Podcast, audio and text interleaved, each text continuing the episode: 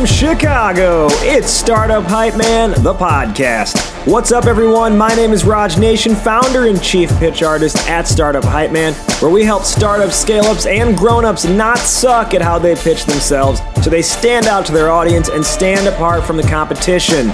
This podcast is all about bringing you the hearts, the minds, and the stories of leaders in the startup ecosystem, talking through the strategies they have deployed in order to build and grow their companies. And it's officially season 17 of the show, and all season long, we've got a special treat for you, bringing you guests exclusively from the Startup Hype Man client portfolio, giving you a piece of their journey. Before we begin, if you're not a subscriber yet, go ahead and hit the subscribe button. And remember, you can catch all the episodes from our 17 season archive and learn how to pitch your startup at startuphypeman.com. All right, get your popcorn ready and get hyped because it's go time. Ladies and gentlemen, making his way to the microphone from New Jersey and currently residing in San Antonio, Texas. He is the CEO of SearchSpring. Please welcome Peter Messana.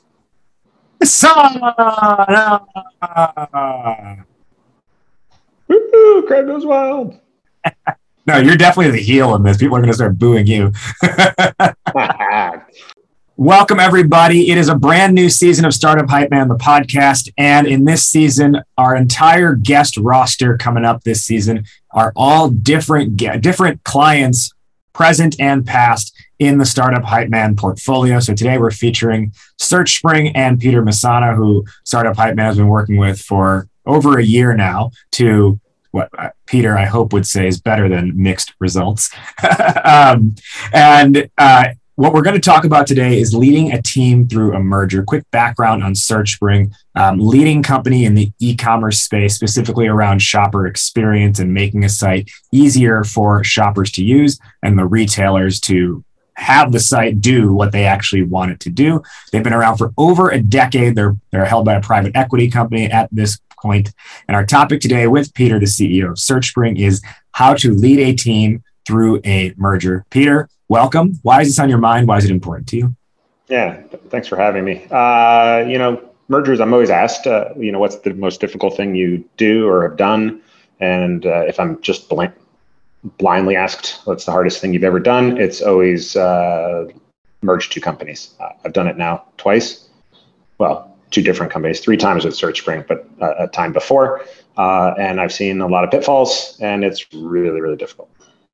We're going to get a whole lot more into that as this conversation progresses. But first, let's learn a little bit more about Peter himself. Now, Peter, you told me before we started recording that you have lived all over the United States throughout your life. I think you said this is your 10th, San Antonio is your 10th or 11th um, city or state that you have lived in. Texas being the state, obviously San Antonio is not the state.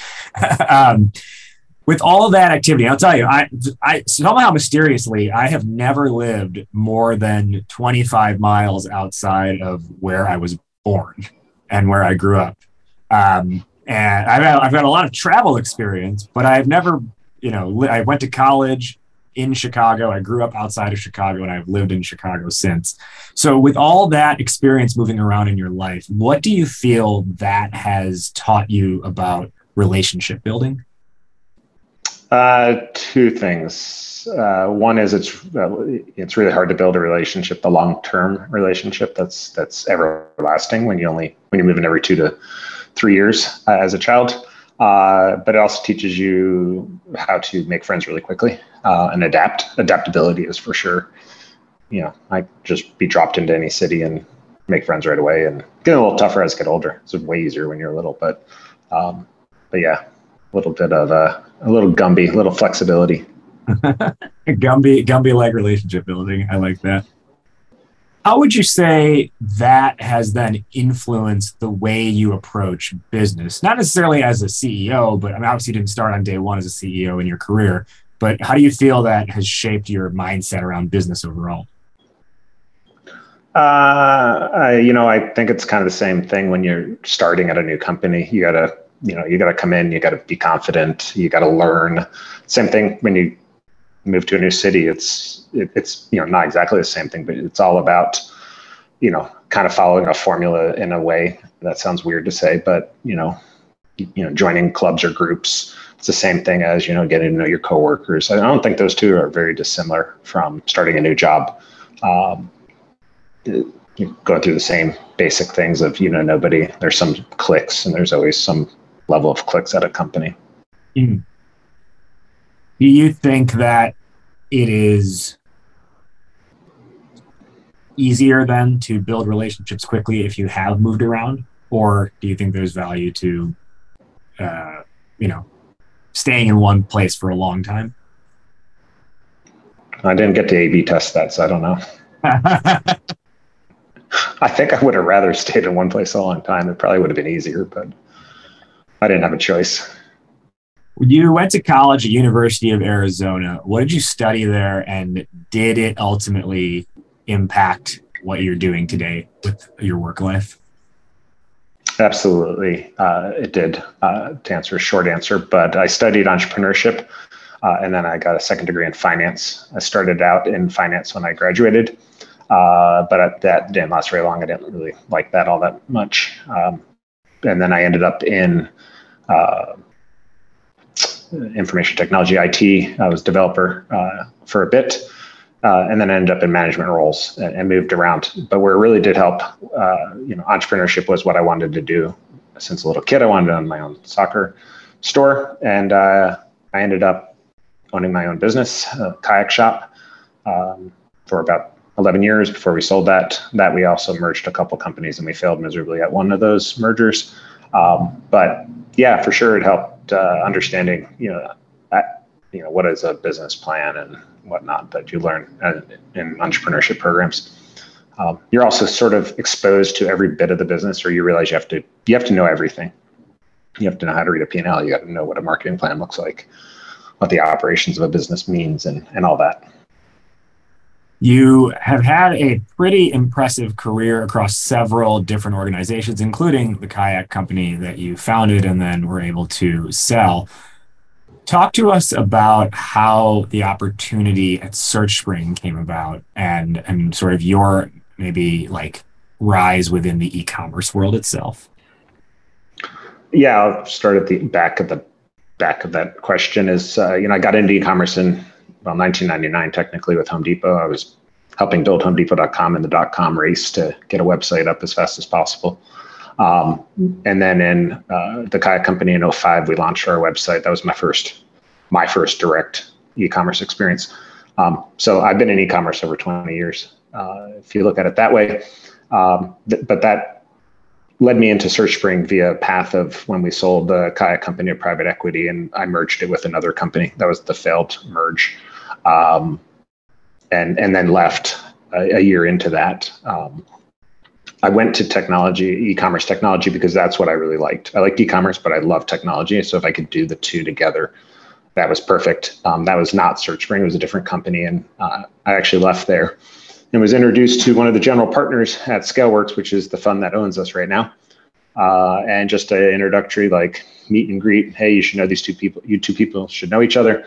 Um, and they're like, hey, yeah, we're working on this uh, deal we might be doing. It's, well, it turned out to be SearchSpring. And I was like, wow, you guys know that's what I've been doing and what I love. And so it, it really was a pretty much perfect timing. Uh, it wasn't, they didn't set out to seek me. And I didn't even know that SearchSpring was a thing. Um, hadn't, had never heard of them actually. So yeah, it was a happenstance. Yeah. Well, let's get it. Let's use that now to get into the main topic for today, which is leading a team through a merger. Now, oftentimes at companies, when a CEO is brought in, especially when there's a, board running the show, um, there is a specific reason that they want to bring in that CEO because they're like, hey, these are this is the next set of goals for the company, and we believe that this person is best to help us accomplish those goals what were those like so take us back to those conversations what did they say peter's the right person because we're trying to accomplish x yeah so i think what impressed them was i scaled a business from basically zero to 30 million um, and it's really really difficult to scale uh, as you get to like zero to five is pretty easy, uh, maybe even zero to eight. Uh, but then it gets difficult. Uh, and what gets difficult is you're adding uh, more people to the mix um, and more. You have to be better at so many more things. So you can't you can't focus and be good at like one little thing and be successful. It's across everything, but it is really the people component that makes it the toughest. Um, you know, if I take SearchSpring, when we acquired that, it was about 35 people. Um, we added Nextopia, about 35 people, and we're at about 115 now. So we've added, you know, a net result of I don't know what that comes up to 45 people. Um, that's the hardest thing is hiring good people, uh, and then you get the watered down effect, like telephone game. So if I say I want X, you know, does X, Y, or Z get produced at the end? It's really hard. When you're small, it's easy. Um, but when you're bigger, it's, you know, you tell somebody something, they tell somebody something, and then what the, you know, you go to make pasta instead, you get pudding um, type of thing. Um, pasta pudding, of course, it'd be pasta pudding. But uh, I think that's what impressed them was the, that I scaled or figured out at least how to scale to you know, there was 200 something people, uh, 30 million. Um, yeah. So SearchSpring acquires Nextopia, and, and you start at SearchSpring in the spring of 2019.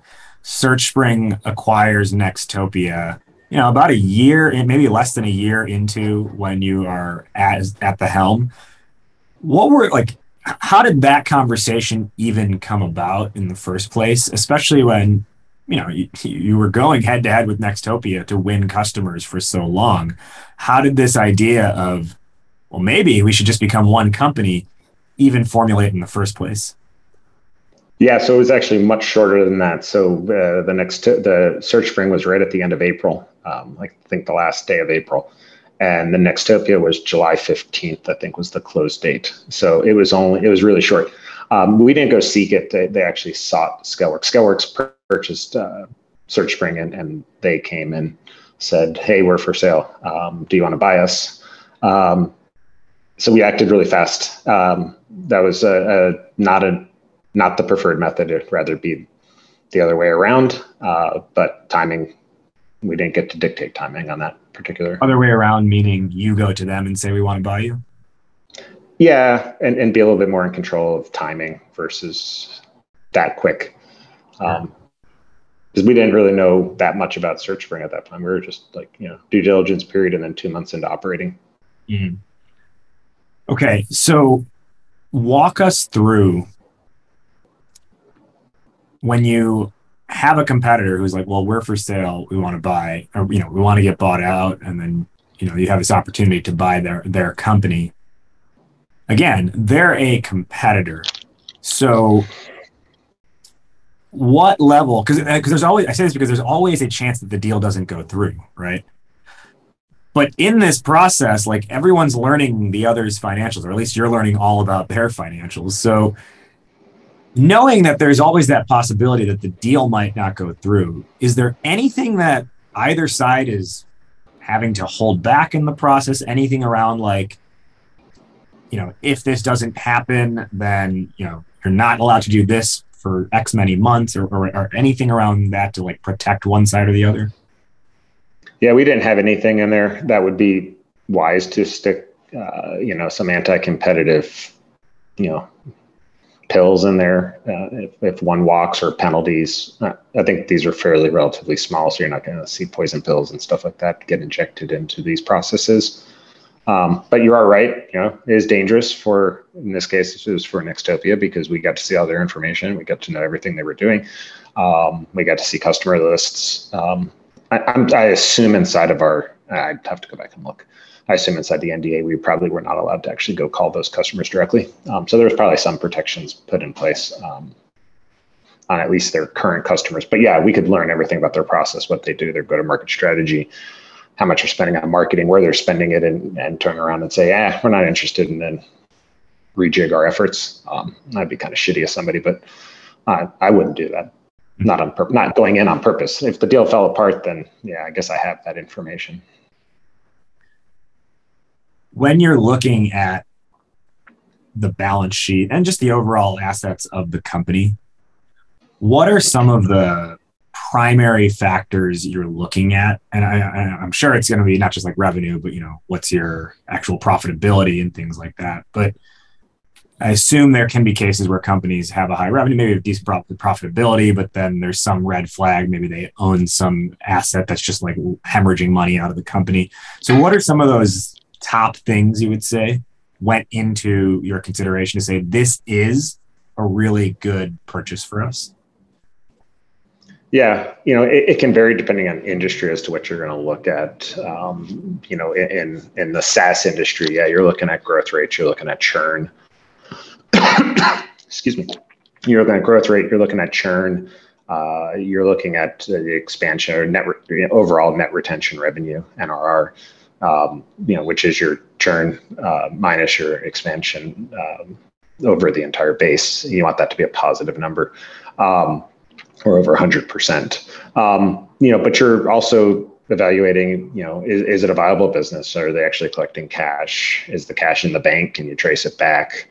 Uh, you know, what are the subscriptions? Uh, you know, it's very dangerous. Um, annual subscriptions, because you don't know are they renewing. Monthlies are easy because they're paying every single month, so you kind of know that customers vested it, it is re, is paying every month, so they have they have a reminder every month. But the annuals you worry about, um, you know, that's that's comes down you know, that on the balance sheet's deferred revenue.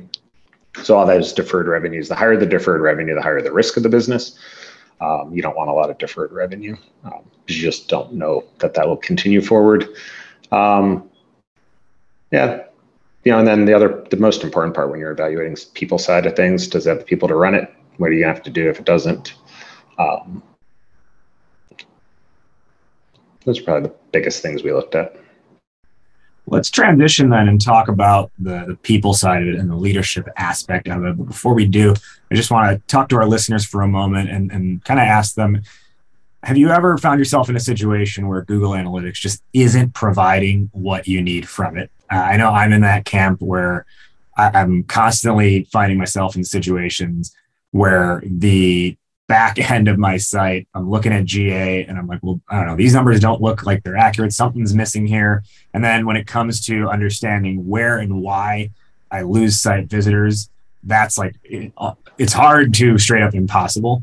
Because with GA, there's always some type of integration issue, or I got to sort through a mountain of data just to figure out what's causing leads to drop off it's a kind of a living nightmare in many cases. And that's why I was super excited to learn of a better way to measure website analytics, and that's Oribi. Oribi is a unique marketing analytics tool that captures all the events visitors perform on your website without using code. Oribi enables you to analyze visitor behavior patterns build smart funnels as a result, and then get tons of insights so you always know what your next step is. So finally, you can understand your visitors and know what to change in order to convert more, which means no more blind spots on your site. To start your free trial, visit oribi.io slash today. That's O R I B I dot I O slash today. And I'm very excited to have them as a partner of the show this season. And they've been awesome. And they've, they've got a coupon code for all of you.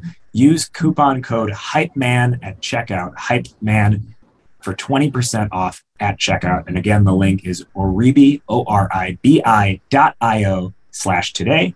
Use promo code HYPEMAN for 20% off at checkout. Today, I'm with Peter Messana, the CEO of SearchSpring, and we're talking about how to lead a team through a merger. So before the break there, Peter talked about the people aspect of it. And I want to I want to learn a little bit more now, you know, when when the deal was finalized, what was the messaging strategy to the respective companies? Were you the one who sent an email to the Nextopia side or the Nextopia CEO send to their side? How did you think through here's how we're going to tell our companies what's going on? Yeah, so this was a little bit uh, different than you know, well, each each merger will be different. But uh, we we chose that at the time before telling the either base, either set of employees, uh, that we were going to run these independent. As mentioned earlier, we were only two and a half months into running SearchSpring. We hadn't really decided on um, who would the actual output company was going to be. Was SearchSpring going to be the go forward? Was Nextopia going to be the go forward? So we kind of treated these like we bought two independent companies, and we'd run them mostly independent. Um, so the messaging changed because of that slightly uh, than what you would normally do. Um, so yeah, I messaged internally to the SearchSpring that that this acquisition was happening, uh, that you know we were not merging the two together right away. We were going to spend some time to evaluate, and then on the other side, the the CEO did the announcement. The outgoing CEO uh, did the announcement to his company uh, in person. Uh, we were all in person in 2019 still, so it worked out a little easier. Uh, they're in Toronto, and I'd flown up there the day he announced it to them.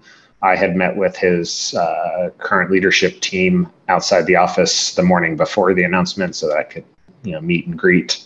Uh, then we did the announcement, and uh, as you do with anything to make friends, you have a happy hour afterwards. So, uh, and answer. Surely you brought bagels when you walked in that morning.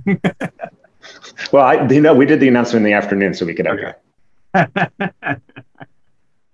okay. Can you then? Can you now uh, explain you know you, you do this trial period for several months how do you decide searchspring is going to be the prevailing brand here and we're going to sunset the nextopia name and brand yeah we probably only made it to like two months before we'd internally decided what we were doing uh, most of that decision came down to uh, which team is at it, which team is is at a greater risk if they leave based on our decisions um, so once we had decided that the SearchSpring tech stack was going to be the, the go forward, then that team is now the most important team. Um, so by choosing the SearchSpring brand in this case, uh, you know they're they feel like they've made the acquisition. Uh, they, you know they're a little happier about it. Um, you know, alternative is to go with a, a, you know a new brand. We could have just gone a completely new brand. Uh, you know, called it Next Spring. Um, or Searchtopia or some corny name, and uh, made try to make everybody happy. But uh, we did also feel that the SearchSpring brand had uh, a bit better brand appeal in the market. Um, though I argued Nextopia was a nebulous term, and nebulous terms get opens up the market bigger. SearchSpring is telling you it's search, uh, and we're more than just search. Uh, that is our primary, but um, but yeah, no, that's how it went in. It was it, that was the basis. The second part uh, was that their employment reviews on Glassdoor weren't very good at Nextopia. And if you're trying to hire a bunch of people, uh, that was going to be a red flag. So if you're trying to scale a bunch of people, that's not going to help you. Those are you can overcome those. Um, Glassdoor is kind of a disaster in and of itself, but um, you know there's a lot of games being played on highly positives. So there's always a, a bit of a, a, dilemma, but that was that was a secondary. But the, out, but the outsider doesn't know that, right? Like they're not looking at that saying, "Oh, this is gamed." No, you you wish they knew, but wow, that company has a negative review followed by a positive review every time. That's not weird. okay, so you you you you you look at the tech stack, you look at which team is most likely to leave and like that would hurt us if we make this decision. You look at the overall brand equity and then you also factor in employee reviews. Is there anything else in that lineup that you're looking at to say well we need to consider this part as well? Uh, not really when we were just choosing the brand from the the external facing uh, no, that was pretty much what we thought about. I mean, there were other things that had to go into play on the backside, like you know, which team's better at X, and and do we use their process or the other one's process? Uh, but choosing the brand is sort of agnostic to like, are you going to use Salesforce or are you going to use HubSpot? Which those decisions we had to make because we were split between them. But Those are all operational back end operational tactics that didn't matter the the logo or the colors. Yeah. Oftentimes when there's a merger or an acquisition, um, you have some backlash from either the company who's doing the acquiring, but also you could have a, a, a, backlash from the other side from you know who got acquired or whose brand got sunsetted. Did that happen in this case? Was there any backlash, like any any, any nasty emails that were sent to you, anything like that? No, no, because I think the way we approached it by running them independent and buying some time, I, I think that probably took that away. Because if I back up to uh, the earlier acquisition that I said was a failed one, it's where we mashed two equals together, and the acquiring company uh, actually ended up with me as the CEO. And then there was massive backlash like, why are we doing it your way? We don't want to do it your way. Uh, we didn't have that here because it was each are running independent. So they each continue to do it their way. Uh, now, we did get the backlash uh, when we finally internally said, this is what we're doing. We're, we're only going to sell one product, we're only going to sell one way. Um, but I think because we bought enough, I think, time, it wasn't like a knee jerk at the time of acquisition and they understood and they saw the success those things were having, I, I think that minimized the backlash. I'm not saying that this is the right way to go about an acquisition. This, the, what we did was due to timing. I, I would have much rather have loved to have done it all at the time of close, to be honest. Why is that? Yeah, because you left people in a limbo state and uncertainty. Uh, you know, a little jockeying going on that doesn't need to happen. Um, I think probably a bigger bang in the market too. If, if, at the time it was, you know, here it is. Um, selfishly, because that would have been in August of 2019 and not announced in February 15th of 2020 t- for a pandemic to destroy all conferences. That was supposed to be all the all the announcements and all the rage. So I think that can hindsight's 2020 on that one.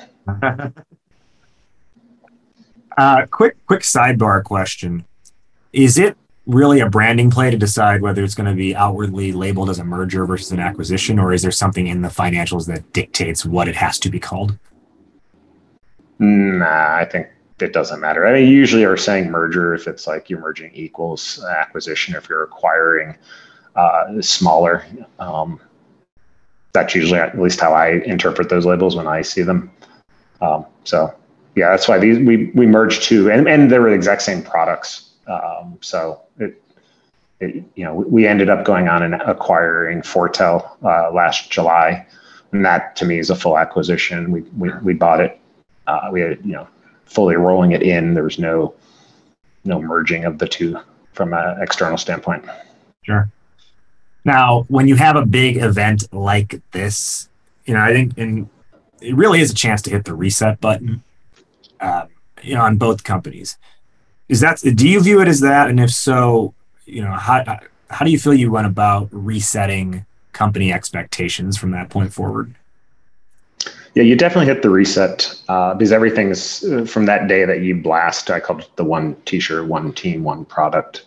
Like from that day forward, you're all now beating to the one drum, um, and, and, it gave us the chance to change things uh, at SearchSpring, even though we were selling SearchSpring um, as the product. Um, you know, gave us a chance. We changed the sales processes. We changed uh, the backend operations. So it gives you the opportunity, and you can do that anytime you want. But this is just a great way or great timing for like this is what we're going to change. Uh, we're going to change our marketing messaging. So we changed all of our marketing uh, messaging around. Um, so it, it, gave a nice project to, that everybody could shoot for. Like this one day, we want all this stuff done. I'll tell you, in my own employee experience, years ago when I worked at a company, um, yes, there was a point in time where I, I worked at a company. uh, I I was there, and I think on my second week we acquired a data company, and then during my time we acquired I think three more companies, and they were all smaller than we were. Uh, and then ultimately, my last year there, we a private equity group acquired you know the entire thing each time I remember when new employees came in, it was there was like initial excitement and like a desire to like let's welcome them into the family, that kind of thing. But at the same time, there was this like, wait, you mean you don't have like this set up? Like how did you how did y'all even operate? That kind of thing.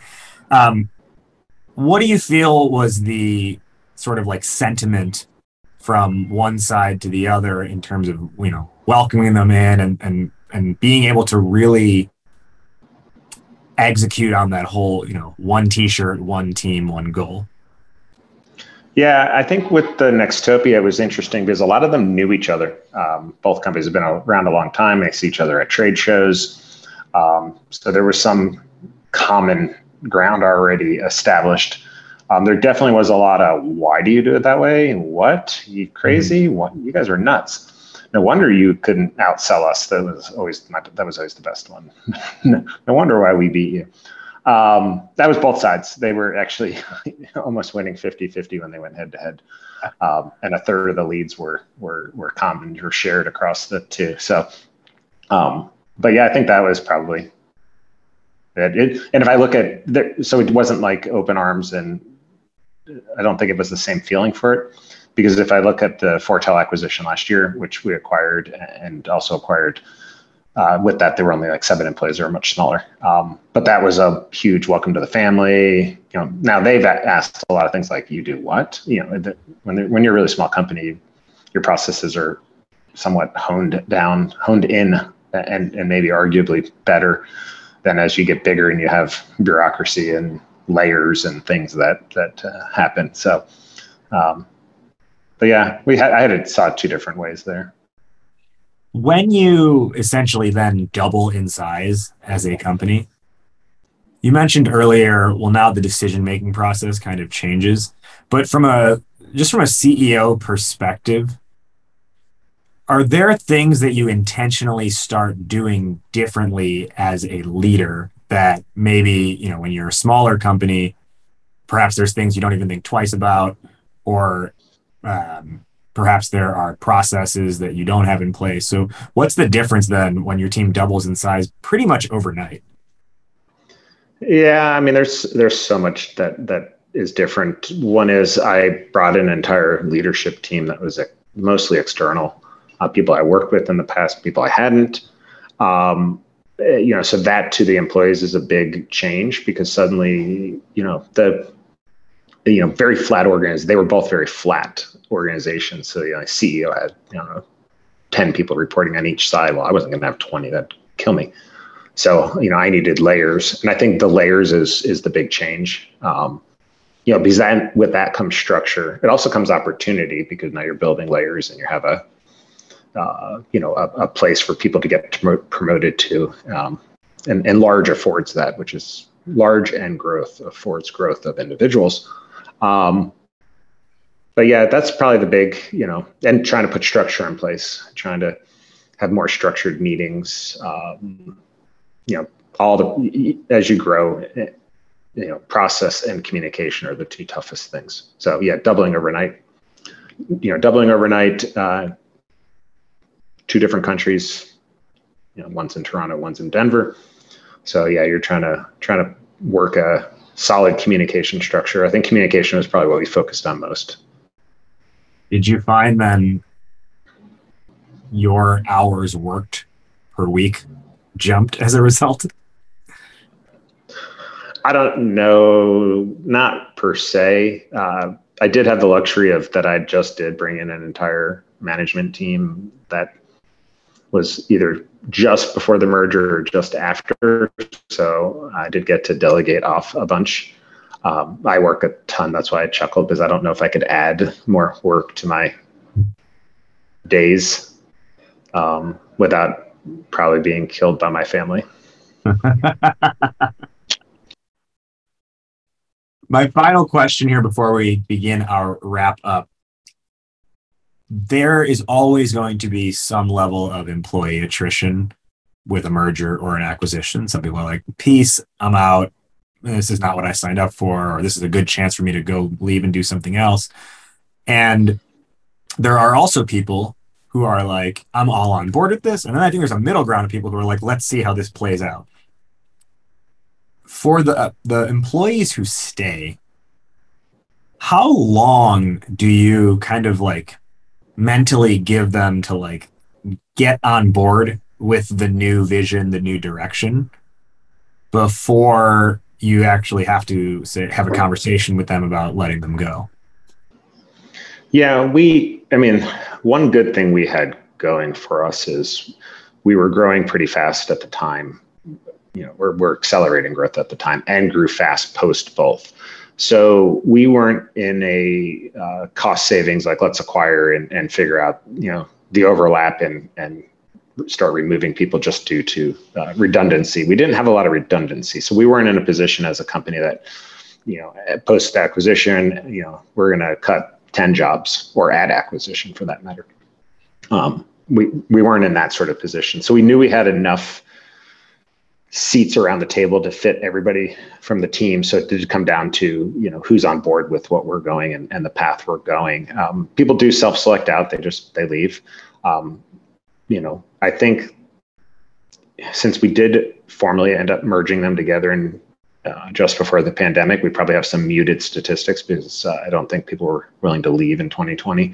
Uh, our turnover rate in, in 2020 was like 10% or something tiny. Um, and uh, so I'm not sure I have a, a, real picture as to what that net with the regular attrition, not the the forced attrition. Um, but yeah, you give somebody as long as it takes before you're, you know, basically at the end of the rope of like you're not getting on board. It, uh, you know, you, you need to find something else. Is there a different job in the company? Is there a different, you know, or do you just need to move on?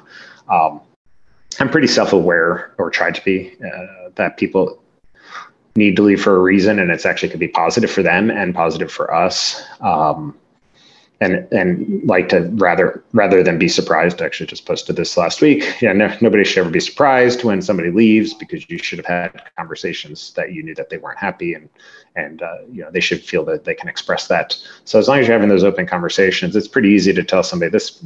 I mean, I, I, there's one particular employer I know I spoke with, and I said it's it's not going to be what it used to. I can't make it do that anymore. Um, it just that that ship's gone. If that's what you really need, then this isn't it. And they moved on. Um, you know, in a month or two later on their own. Um, you know, the same thing happens though with growing companies. To be honest, uh, as the company grows, you're not part of all the decisions. You're not you're not in the know. Uh, you feel like you, you used to do that job as part of your job. Now somebody's hired to do it, and your job is now a, a slice of the pie and not the whole pie, or or maybe it's a, a third of the pie instead of two thirds of the pie.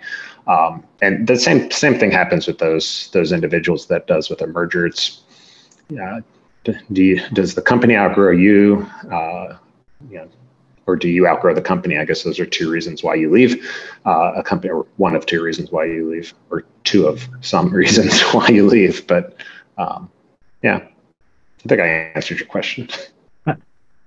Let's go ahead and begin our wrap up. Where can our listeners get in touch with you, Peter, and also learn more about you and SearchSpring? I mean, the obvious place would be uh, just email me at SearchSpring, peter at searchspring.com. Uh, sign up for my blog on the website. It's a great place. I write a weekly blog. I write about all random topics, e-commerce, leadership, uh, whatever's on my mind. Um, they are written by me. Uh, marketing's allowed to fix misspellings. They're not allowed to add com. They're not allowed to add commas. They're not allowed to stop run-on sentences. Um, and then on LinkedIn uh, as well, uh, P Messana on LinkedIn. Yeah, and the hashtag CEO Peter that you've been uh, hyping up for quite a while now. Yeah, I uh, I learned it from uh, that I should hype things up from the hype man. Peter, who's one person who you want to shout out? This could be a coworker, a mentor, an advisor, a friend, a colleague. Yeah, I mean, I probably now go. My default would be my father. Uh, you know, he was uh, he was my mentor growing up. Uh, he really helped me when I had the first business and uh, taught me a ton. Unfortunately, passed away ten years ago next week.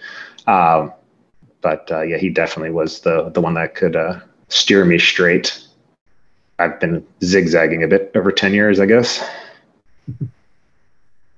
Let's do our final takeaways now. So our topic today was leading a team through a merger. I'll go first, then I'll, to- I'll toss it over to you. I think one of the biggest things I pulled out of this conversation was when you're making the decision of what company should prevail or, or should this actually happen uh, you mentioned, you know, which team is at greater risk if the decision we make means we lose them, and and that team is valuable. And some of those things you mentioned that go into that is the tech stack, the brand equity, the employee reviews, right? Which of those is at greater like is the company at greater risk if we don't consider those things? So that, I think that was really huge for me. Peter, on your side, what are your top one or two lessons or takeaways for the audience? it's really really difficult um, and to expect the unexpected uh, e- even where you think that a person or a team that it's a benefit or a positive uh, you'll be surprised some somebody's going to somebody's gonna going to uh, zig while you're zagging, and you're gonna get caught uh, in a sort of a crisscross. Um, so nothing goes to plan. My final question, which is how we end every episode on this show, fill in the blank, Peter. Entrepreneurship is blank. Fucking difficult. Say more on that. Uh, it's just really tough. Uh, you know, when you have your own, uh, it's all you. If it's true entrepreneurship and you're the sole owner, um, you know, you're making all the decisions.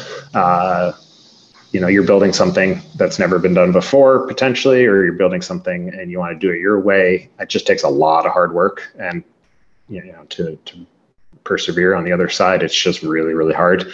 Um, I'm I'm always asked because I did on my own and I sold it and you know entrepreneurship like would you do it again and and frankly I don't know if I would right now start something I'm, I feel like I don't have the energy because you have to have that energy and that passion uh, I I don't know if I could do it. Uh, I don't know if I could you know 80 90 hours a week of of going. I'm not sure. I i also don't have a great idea. So if somebody has a great idea maybe tell me and i'll go run with their great idea. But uh, that's you can find me at peter at searchspring.com for that with that great idea. That'd be awesome. Um, actually probably shouldn't send it to my work one so i shouldn't be moonlighting here. But uh, searchspring can launch your great idea. There we go he is peter Messana the ceo of searchspring kicking off a brand new season of Startup Hype Man, the podcast. And again, all this season, we're featuring different clients in the Startup Hype Man portfolio. Peter, it's been a pleasure to work alongside you for the last one plus year. And I look forward to more. Thank you for being a guest today, kicking off our new season on Startup Hype Man, the podcast. Hey, thank you for having me. And, uh, you know, you've, you and uh, Startup Hype Man has uh, really helped us. So I appreciate that as well. Thank you. That does it for this week's episode. Thank you so much for listening. If you liked what you heard, go ahead and leave a rating and review in your podcast app or do us one better. Hit the share button, send this episode to one friend who you think needs to hear it. While you're on your way out, don't forget to follow Startup Hype Man on Instagram and LinkedIn at Startup Hype Man. And remember, you can also connect with today's guest as well. They left their contact info. They love hearing if what they shared helped you in any way. StartupHypeman.com is the place to catch the full 17 season archive and learn all about how to pitch your startup. We'll see you next week, but until then, stay hyped. Raj Nathan out.